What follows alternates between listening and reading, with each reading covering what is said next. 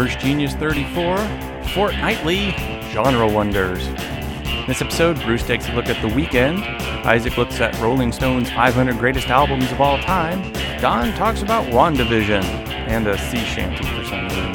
Hey, did you know you can go over to podpledge.com and search for Inverse Genius and you'll see our Podpledge page. All that money goes to help support the ongoing podcasting costs, and we truly appreciate it. Thanks.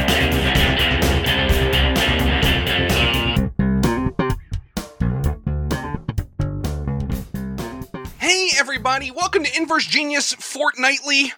I'm Bruce. You've probably heard my voice before. Joining me on the show this week to talk about anything and everything, I have the mean man of podcasting, or so I'm obligated to call him, one Mr. Donald Dennis. Why, hello, everybody. It's great to be back. It almost feels like we're on a schedule, which we're sure as hell trying, aren't we?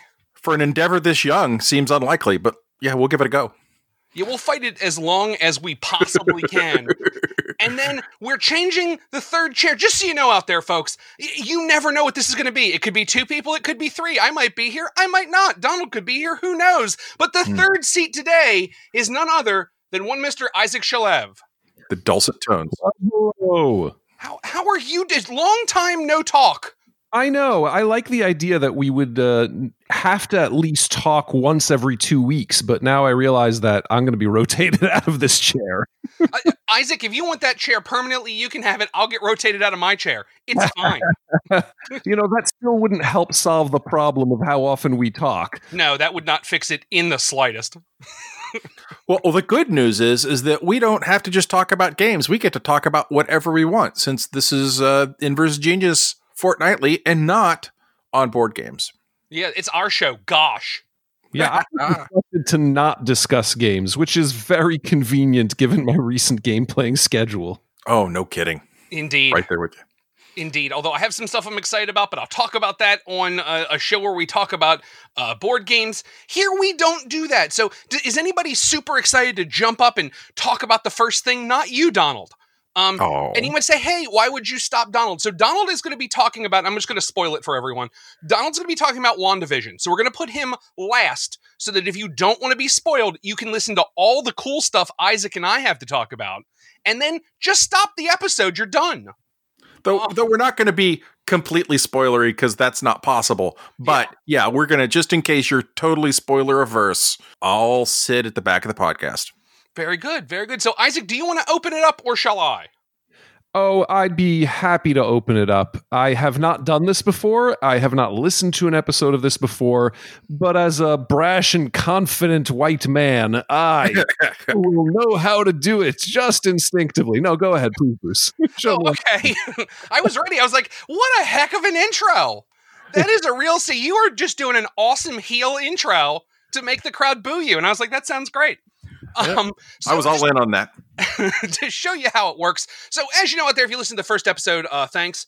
We talk about anything we want to. We're not necessarily going to deep dive anything. It's just stuff we think is cool enough to get you interested and hope that you'll go check it out. And we'll just tell you how excited we are about it. For me, I originally had a completely different topic. And then I learned about the music videos of The Weeknd. For his latest album, their latest album. So if you don't know who The Weeknd is, Weeknd is a pop star that is currently on the charts over the summer of 2020, had controlled the charts quite a while with Blinding Lights, which was his main song then. You might also know him from a song called I Can't Feel My Face. A lot of people make comparisons in what The Weeknd has done to some of Michael Jackson's stuff. That is not to say that The Weeknd is quite at the power of his force that Michael Jackson was. And that's also not to say that Michael Jackson is a human being worthy of any amount of credit, but he was a hell of a musician. So are you saying that the music was the same or the videos were the same? Because I watched one of the videos that you showed and I thought cinematography, that was pretty, amazing. It looked cool, but I was not excited by what I was hearing. I wasn't turned off. I was like, okay, that's a thing. I wouldn't be bothered by hearing more of it, but I didn't say, you know what I have to hear more of.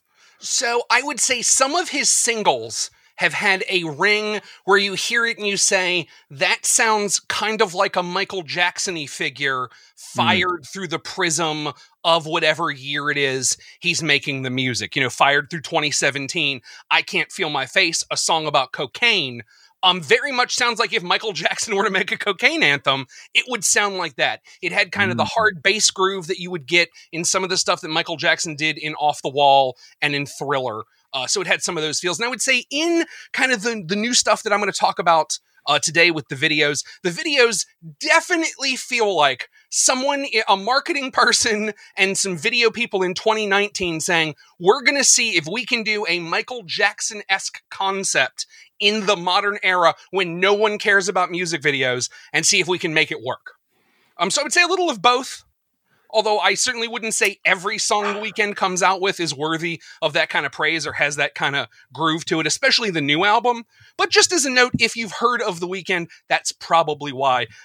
He also did a song with Daft Punk. I can't remember the name of it right now. And because this is fortnightly, I did not do a ton of extra research. But he did a song with Daft Punk that also did incredibly well and had that same kind of groove, kind of Michael Jackson groove, nice. Funk feel to it.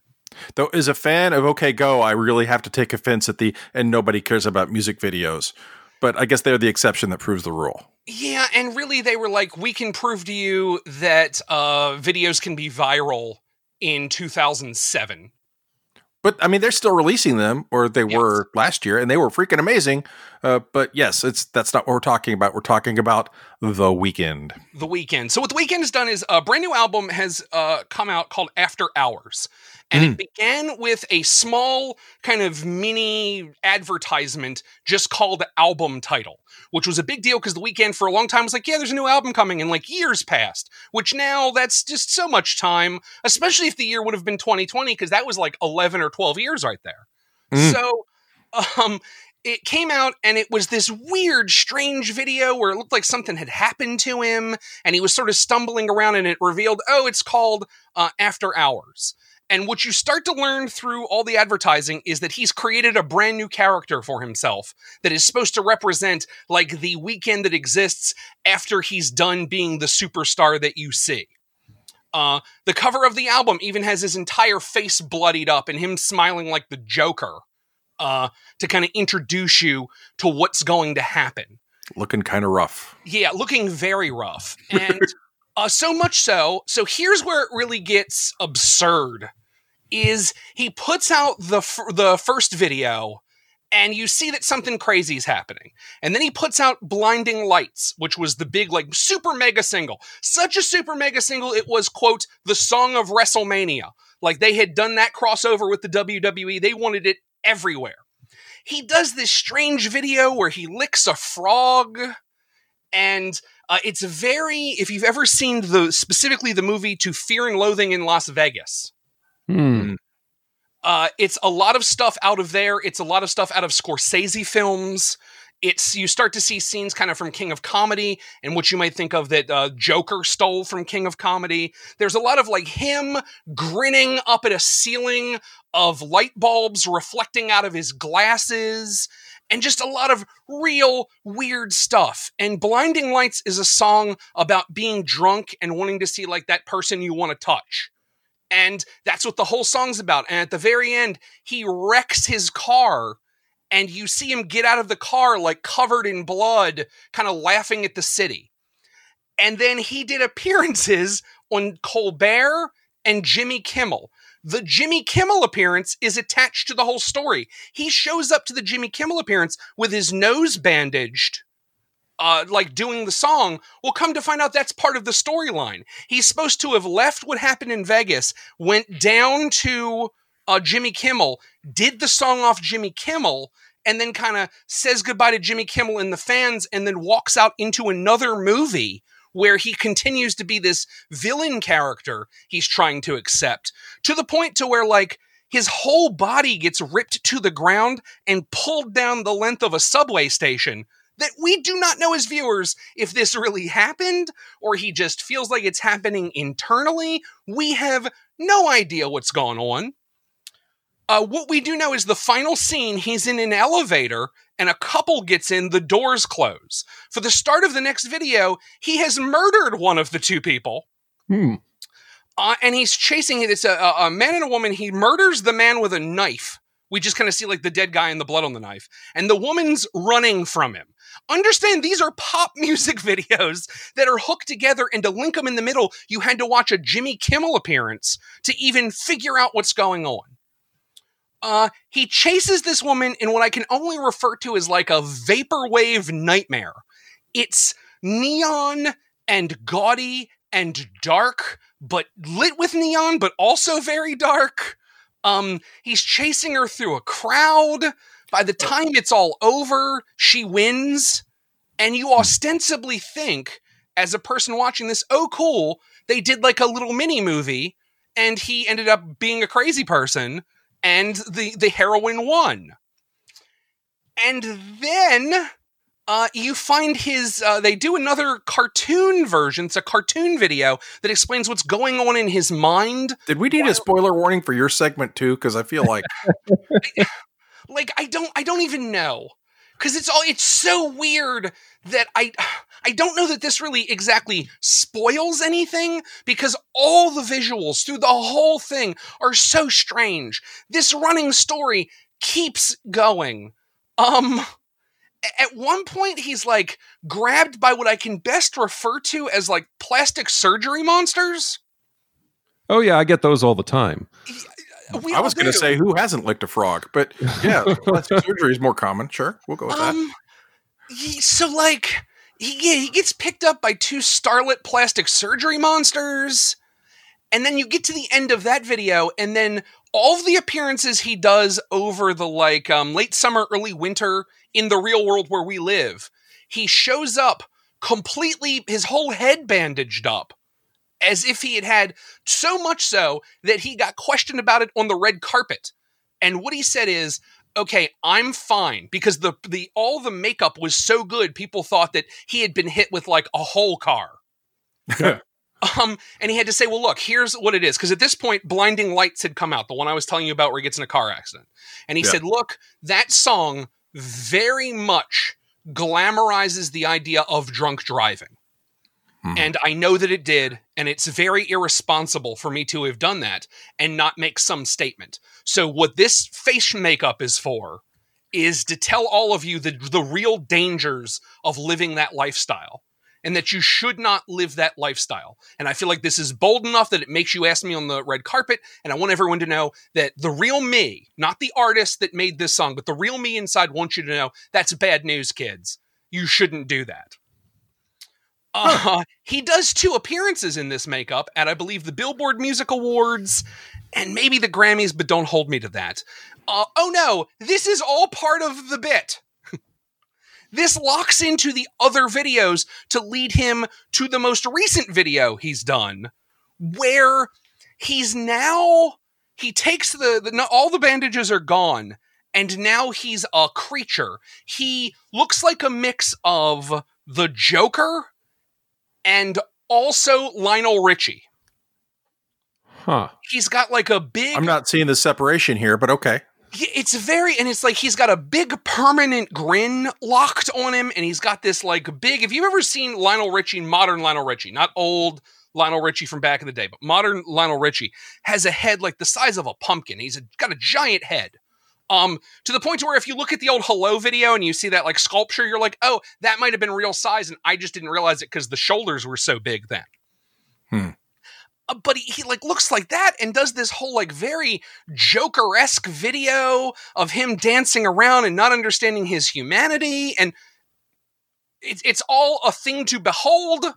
I can only give you my enthusiasm and tell you to go take an hour and go down this rabbit hole and see what he's done in the year 2020 to try to create a unifying theme through both an album, which I think's really not done much anymore, and also through a set of music videos, which I feel like a lot of people haven't attempted, especially in pop, in a very long time.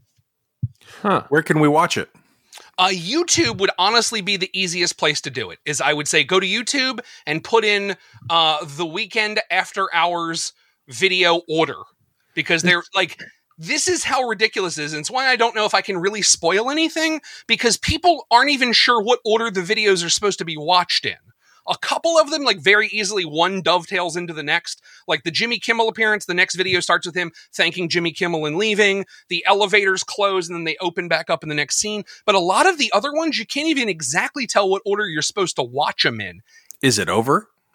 So every time you think it's over.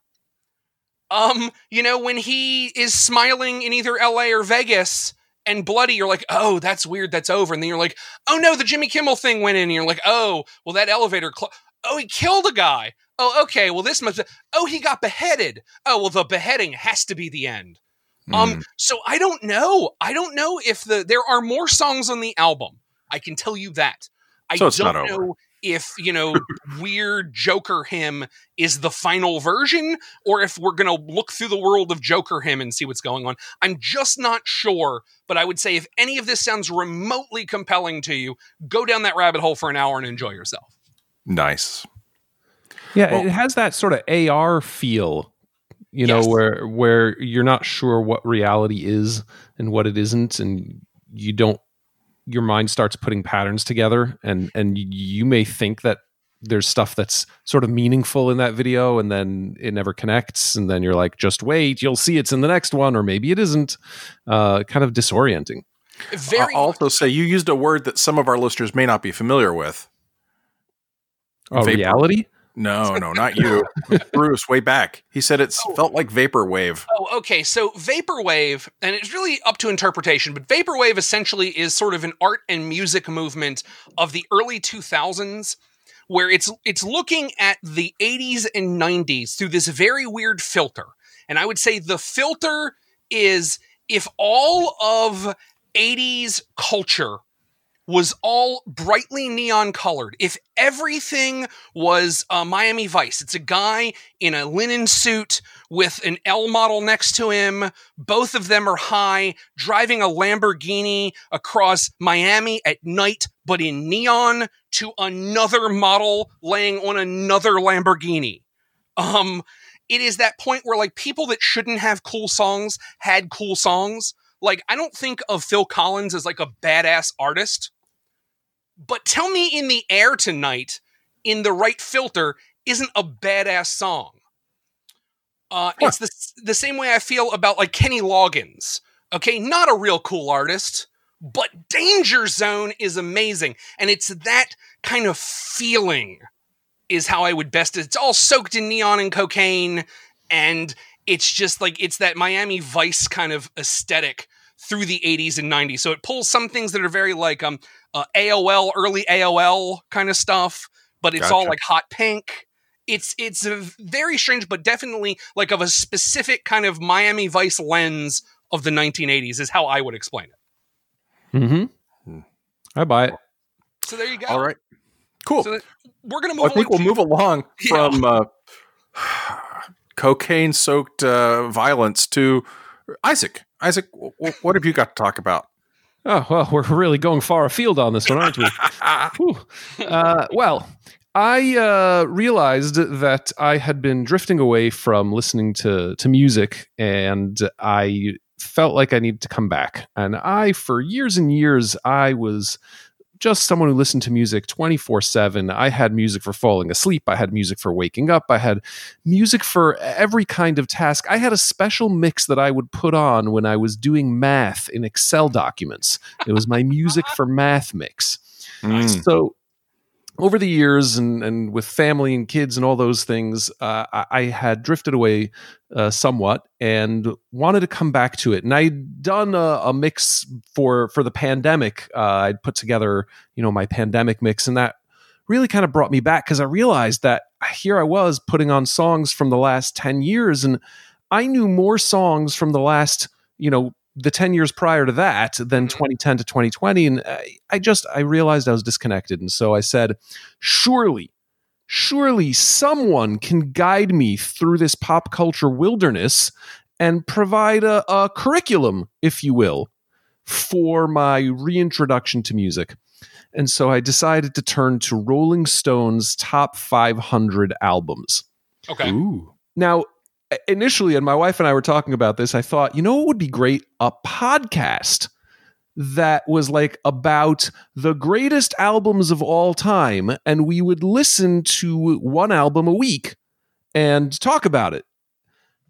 Now, I know that the two of you are not mathy so much, but if we did this weekly with 2 weeks of vacation per year, it would take 10 years to complete this podcast.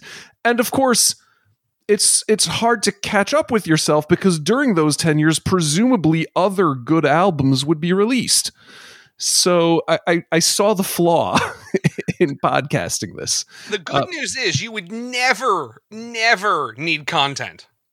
I know. Well, this is the issue with podcasts, is that the easiest thing in the world to do is to talk about something when somebody gives you a topic. And the hardest thing to do is come up with a topic. So, I mean, perfect. You know, album 499 is Shaka Khan's Ask Rufus. Have you heard Shaka Khan's Ask Rufus recently? Recently? God, no. God, no. But wouldn't you have 20 minutes of content on it if you listened to it right now? You're gosh darn right I would, probably more. Darn straight. So this is what I'm doing, but instead of doing a podcast, I'm just telling people about it as though I was like a vegan or had gotten a COVID-19 vaccine. But of course, I recognized that I would only be able to get through this if I did not work from the bottom up. Okay. I would need to intersperse it. So I made a Spotify playlist of the top five mixed with the bottom five. Okay. So, which is pretty great, especially because album number 497 is The Indestructible Beat of Soweto, which is, and I'll read this out to you, please. Greatest album ever to be marketed under the heading World Music.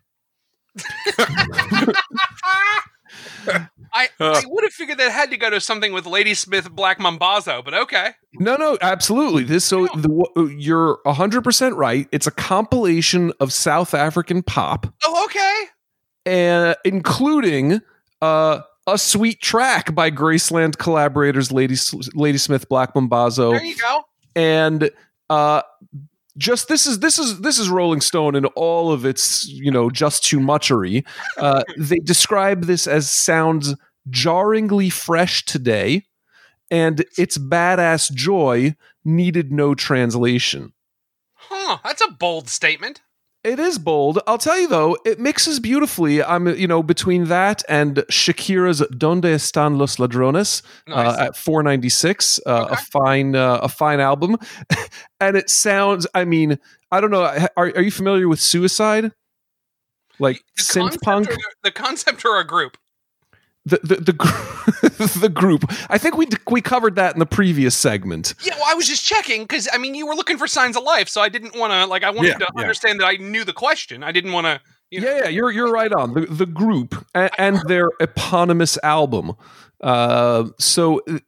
Which sounds absolutely nothing like The Indestructible Beat of Soweto or Shakira or Shaka Khan or at number 500, by the way, holding it down, Arcade Fire's Funeral. Okay. I mean, that one sticks out. That one really sticks out on the mix. But what do y'all think is on top? So then I have a qualifying question I have to ask. Mm-hmm. Did Greatest Hits make this, or is it only straight albums? I don't know the answer to that, but I have yet to encounter a Greatest Hits other than that particular. We were just talking about that the Soweto. So something in the top 10, I'm going to say, is a Beatles thing, right? Just, so if you're thinking like Beatles Greatest Hits, that's not what we're looking for. No. Huh. So let me think here. There's got to be some Hendrix Experience up towards the top, right?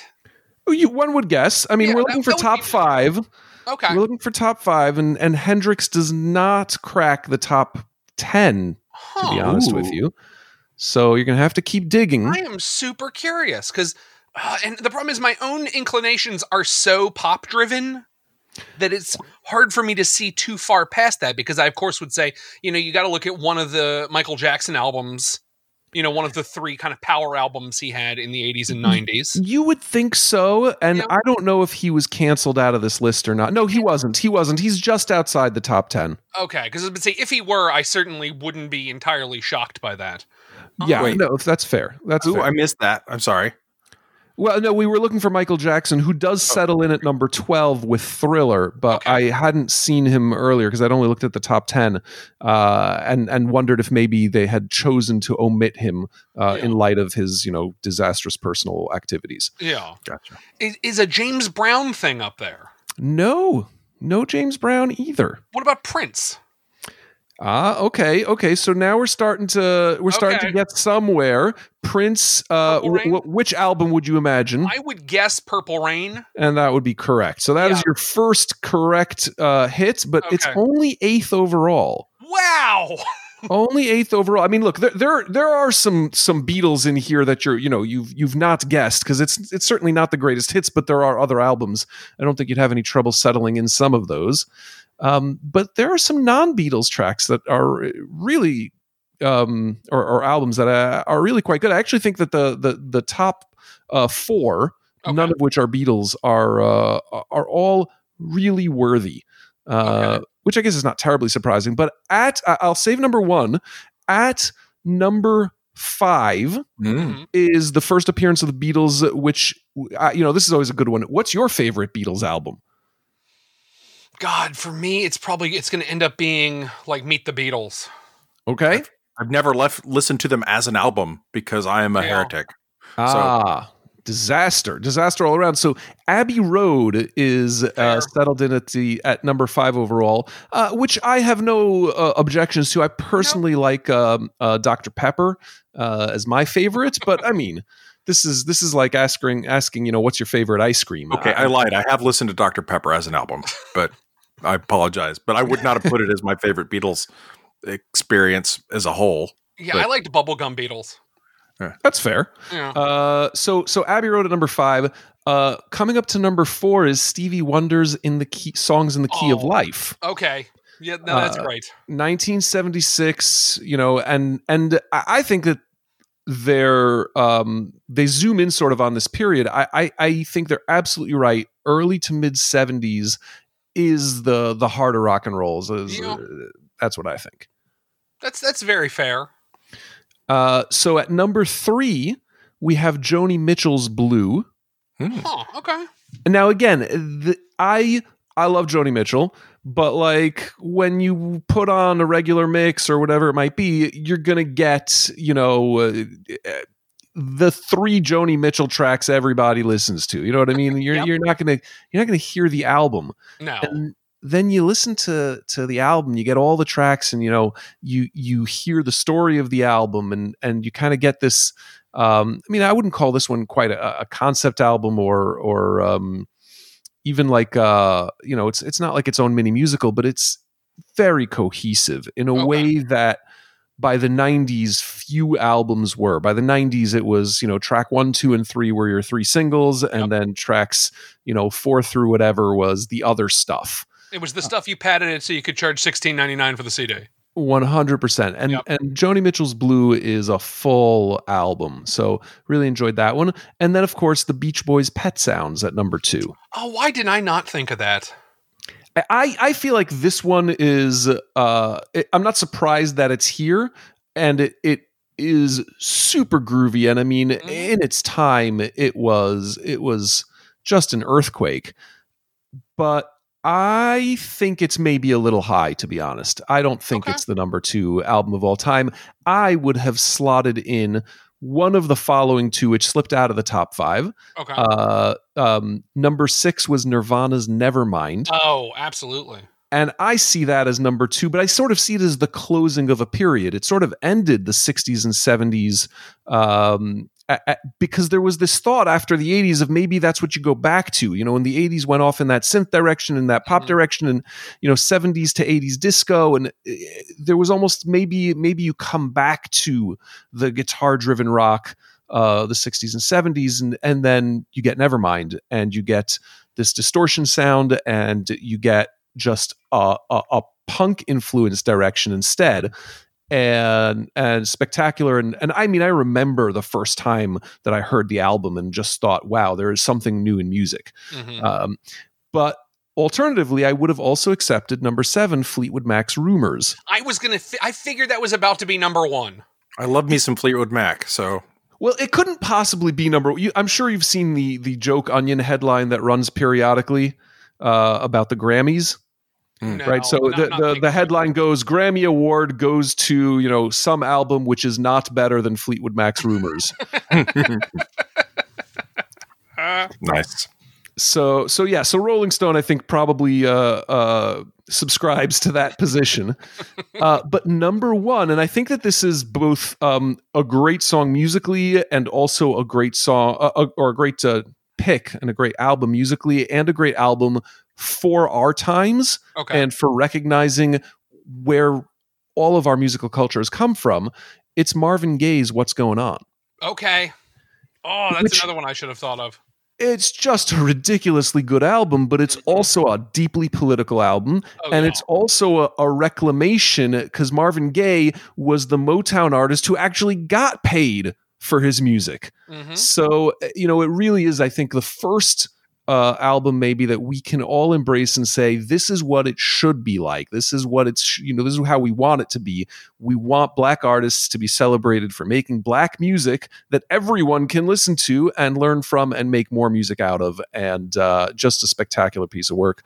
So that's, if you think about it, I'm listening to Marvin Gaye, Beach Boys, Joni Mitchell, Stevie Wonder, and the Beatles, mixed with Arcade Fire, Shaka Khan, Suicide, The Indestructible Beat of Soweto, right? Which is, again, that South African pop, and Shakira.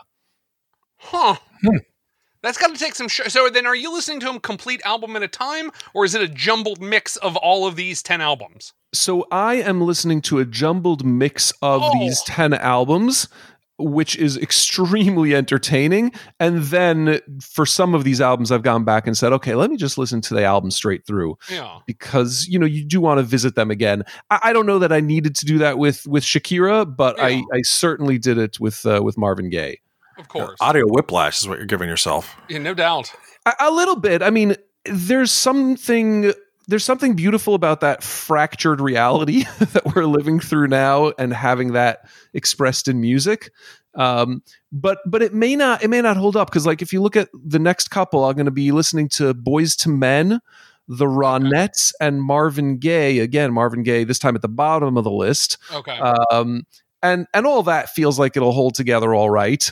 You know, but then it'll be against Nirvana and Fleetwood Mac and Prince and, you know, Lauryn Hill. So a real quick question. Why is the miseducation of Lauryn Hill?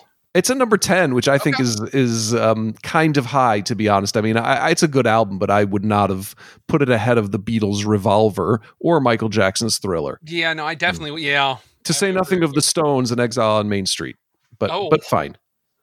So when do you think albums became a thing instead of just it's a collection of songs put in an album?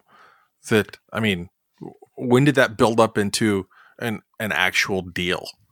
Or I guess that's a deeper conversation. But. I think it was the Beatles that originated the concept album, but I'm not 100%. I'm not a musicologist or a musiconomist for that matter. So I couldn't tell you for sure, but I feel like I feel like it was the Beatles who originated the concept album as sort of a story within an album. This not being the whole purpose of the show, that is too deep a question for the fortnightly. So I apologize, question withdrawn. It's okay. I'm very comfortable with being wrong. I have learned to be comfortable with the number of times that I am incorrect, but also with being unprepared, which is what I was today. Do you have a teenager now or something? Or is it just because you're married? I don't understand. But, all right. So, I feel like I should have gone with my first choice, which was going to be sea shanties, but maybe we'll circle back around to that. For my topic, I really want to talk about WandaVision right now. Well, it's hot, and this episode will come out right after the third one has dropped. So we're not going to know anything about that one, y'all. Yeah. So episodes 1 and 2. So first of all, I've seen some friends loving it, some friends hating it. What it is it's the first Marvel thing that we've had in a year and a half. And so that's a deal. And it's a television series based on the characters Wanda and Vision. And if you've watched any of the big Marvel movies, you know the fate of Vision and how it sort of broke up Wanda Maximoff's psyche at that point, right? We don't know exactly what happened afterwards, but we know that bad things occurred, and this is post all of that. So Bruce, you've also seen WandaVision, and we're going to make Isaac ask us questions so that we can be somewhat clear for our listeners. But what are your thoughts on it?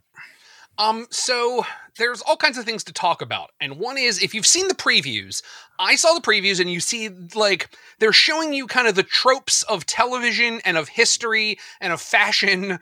As you look at it, you see some of it's in black and white and some of it's in color, and there appears to be a laugh track. And I was wholly convinced that was going to be a bit in the first 3 minutes of episode 1, that all the previews had been made from that, and that then we were going to be in the real world. And we are not. Mm-hmm. And I love that about it. They've done a good job of not only making things real marvelly, but also they're stealing the tropes of right now, because we're 2 episodes in, 50s and 60s sitcoms.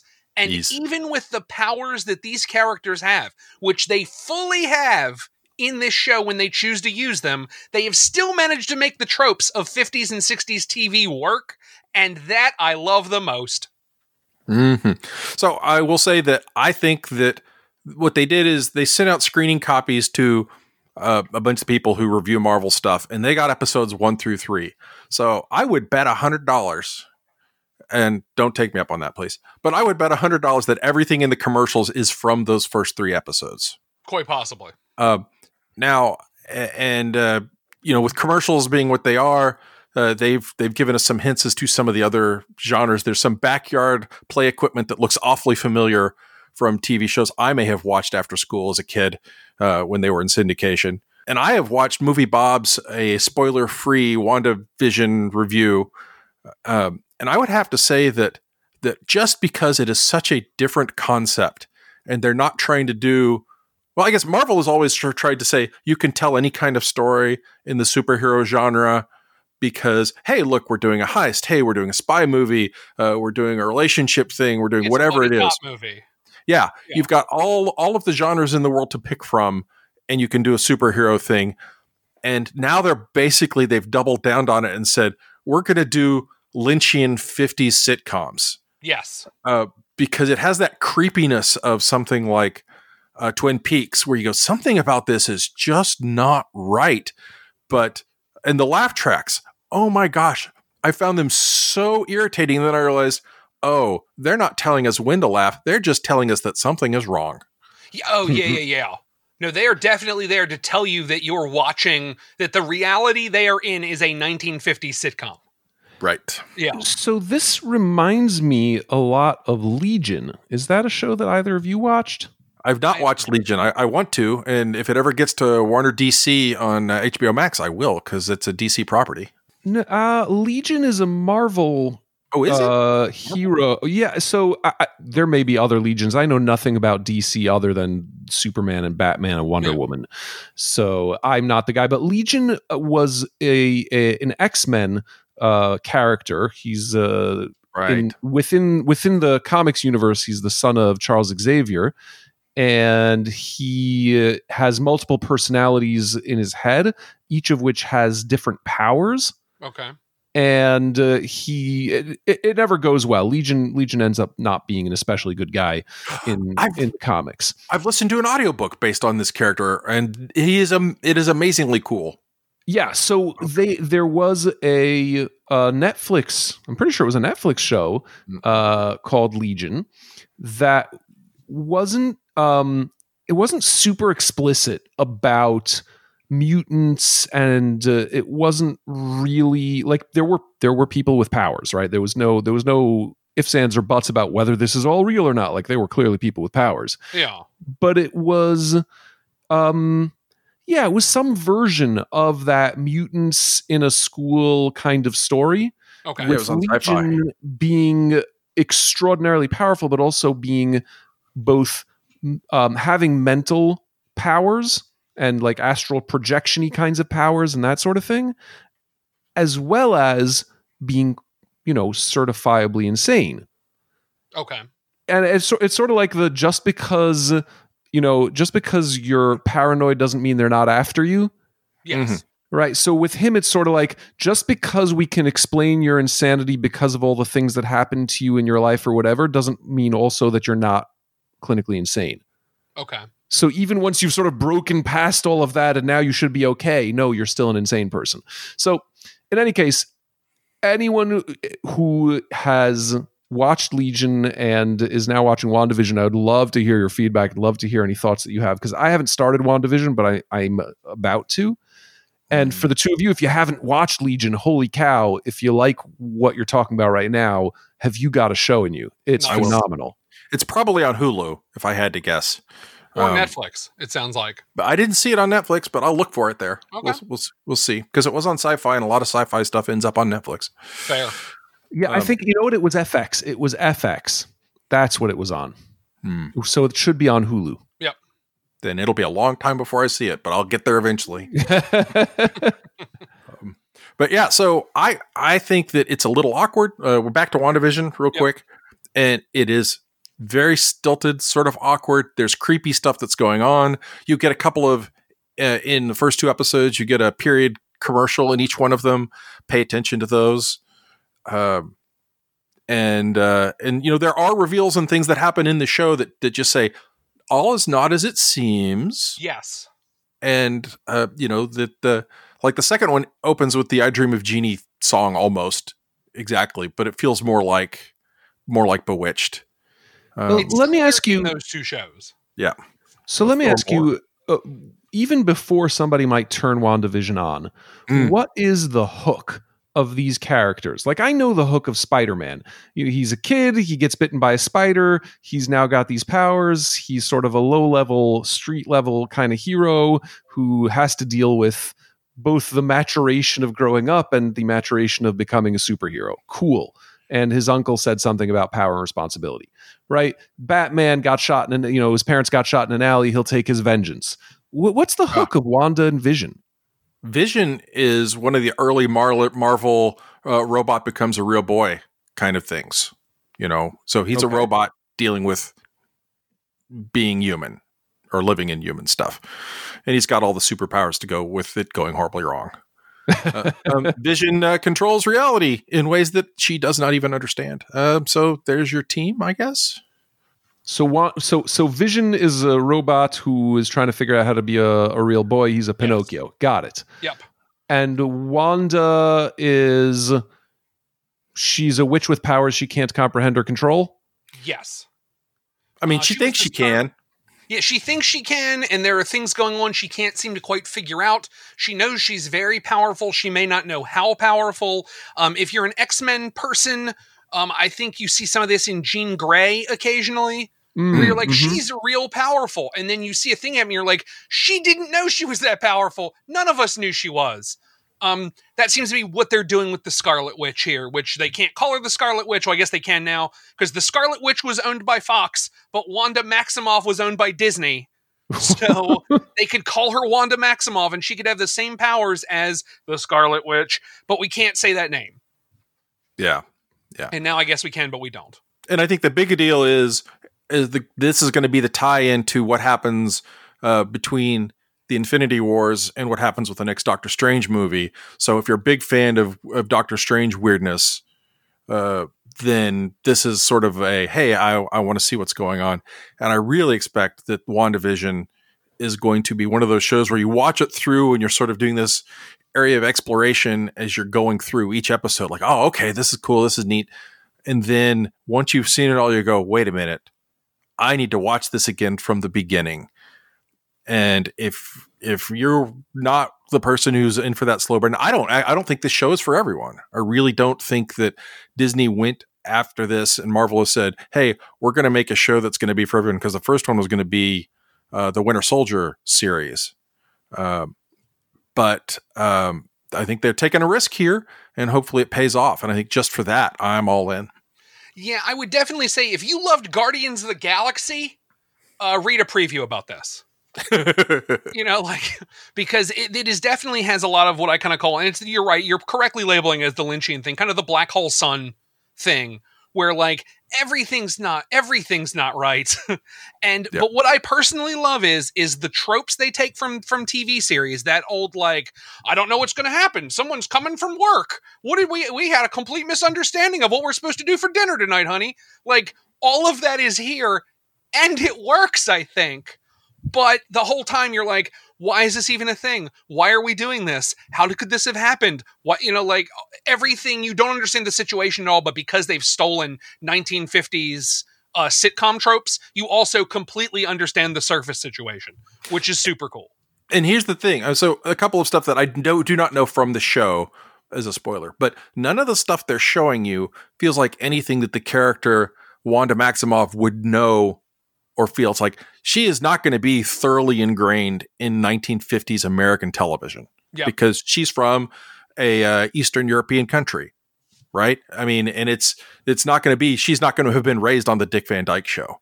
Yeah. And also there's just so much that is sort of outside of what's going on that you're like, this does not make any sense from any point of view until you put that hey, there's a mystery that we're going to have to sort of decipher as we go through, or that's gently revealed to you through, cuts and whatnot.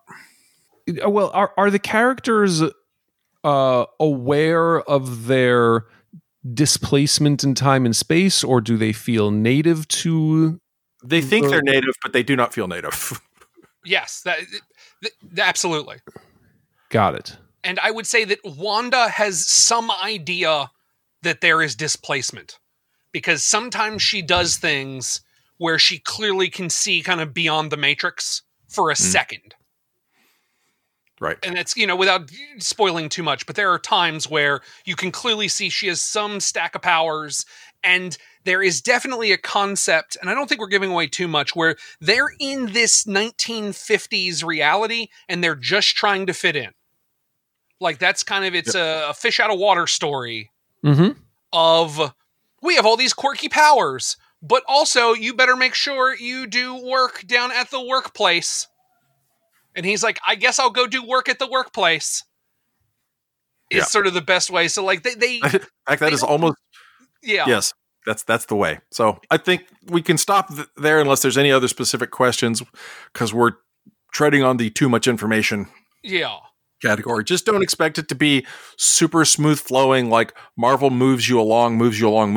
This is definitely an exploration of something just not being quite right. Yeah, Marvel wants you to watch it. Marvel wants you to notice they've done things like change the camera quality.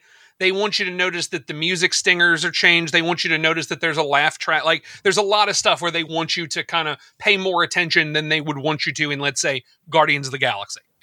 And I would also say it's perfectly okay for you not to like it, and then come back later, watch it, and then decide if you like it or not. Don't feel obligated, but it is weird, and I'm entertained. Yeah, I'm super into it. And like I said, for maybe not even the right reasons, but I'm super into it. Mm-hmm. All right, I've got one real quick thing I want to talk about, and that is sea shanties, because by golly, I could be a hipster about this, because you all finally... internet have come around to the whole sea shanty thing, but I'm not gonna. I'm gonna say, come on in, enjoy your sea shanties however you want. Apparently, the tiki-tok is the way to do that. It does appear to be. They got real hot on the tiki-tok, and so good on you. I'm loving it. I inflicted sea shanties on my coworker the other day for a good hour and a half until he says, "Okay, I get it. You know your sea shanties, and we're done with that." So. Not all of my sea shanty collection is work safe, as one would expect from a bunch of pirates. Yeah. So, yeah. I don't know. Have you all had the opportunity to dive into this, or do you just not care? I wouldn't say dive. I'm aware it exists, because anytime you see a video of like two 19- and 20-year-old dudes in a car, like, and singing sea shanties. You're like, I just have to see what's going on. Mm-hmm. And at the point, the set of videos, if you haven't seen them, the set of TikToks is sort of like, what is this guy doing? We need to take him off the aux cord.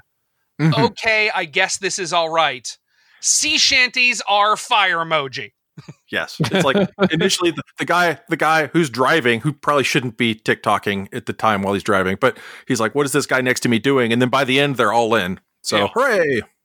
So it's pretty great. I can't say like I've dove down the rabbit hole of sea shanties, but I am aware that much as in the 90s, for some reason, swing music was hot. And for 80 seconds, Gregorian chant was the top of the charts. Now we get sea shanties. I'm feeling called out on all of these things.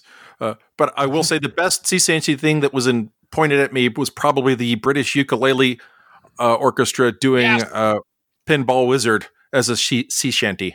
Nice.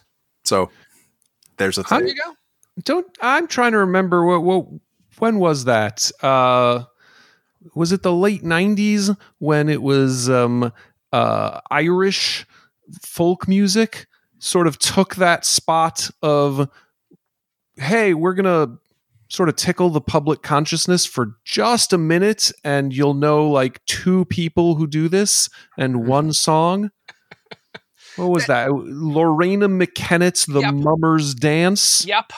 And it was that got real hot as the same time. God, what was the dance? River Dance? River Dance. Yes. Michael Flatley. Yes. I see. I've been listening to this one, Shamrock, since the early 80s. So I feel just horribly abused by both of you at this moment. No, we don't mean, I say it with nothing but love, but like the 90s were a weird time where any music genre could be just scorching lava magma hot for no more than 6 weeks.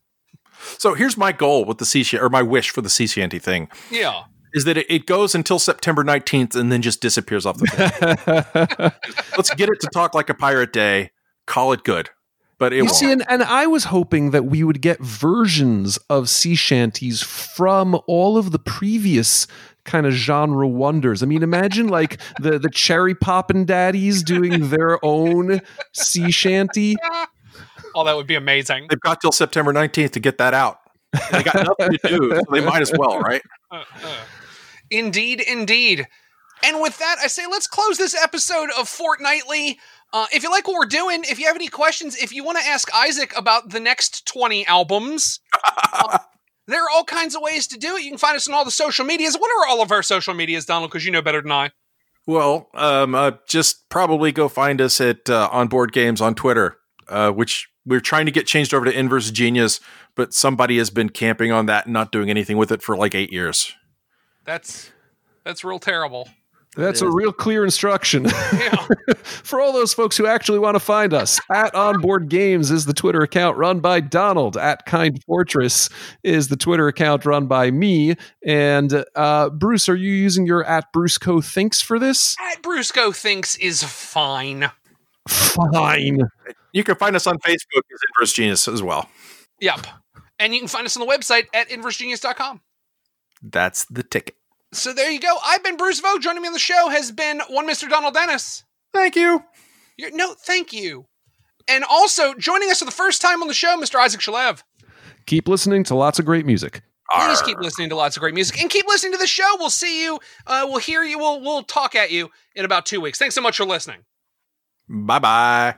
That's it for this episode of the Inverse Genius Podcast. The Inverse Genius Podcast is licensed under Creative Commons Attribution Non-Commercial No Derivatives 3.0 license. Thank you.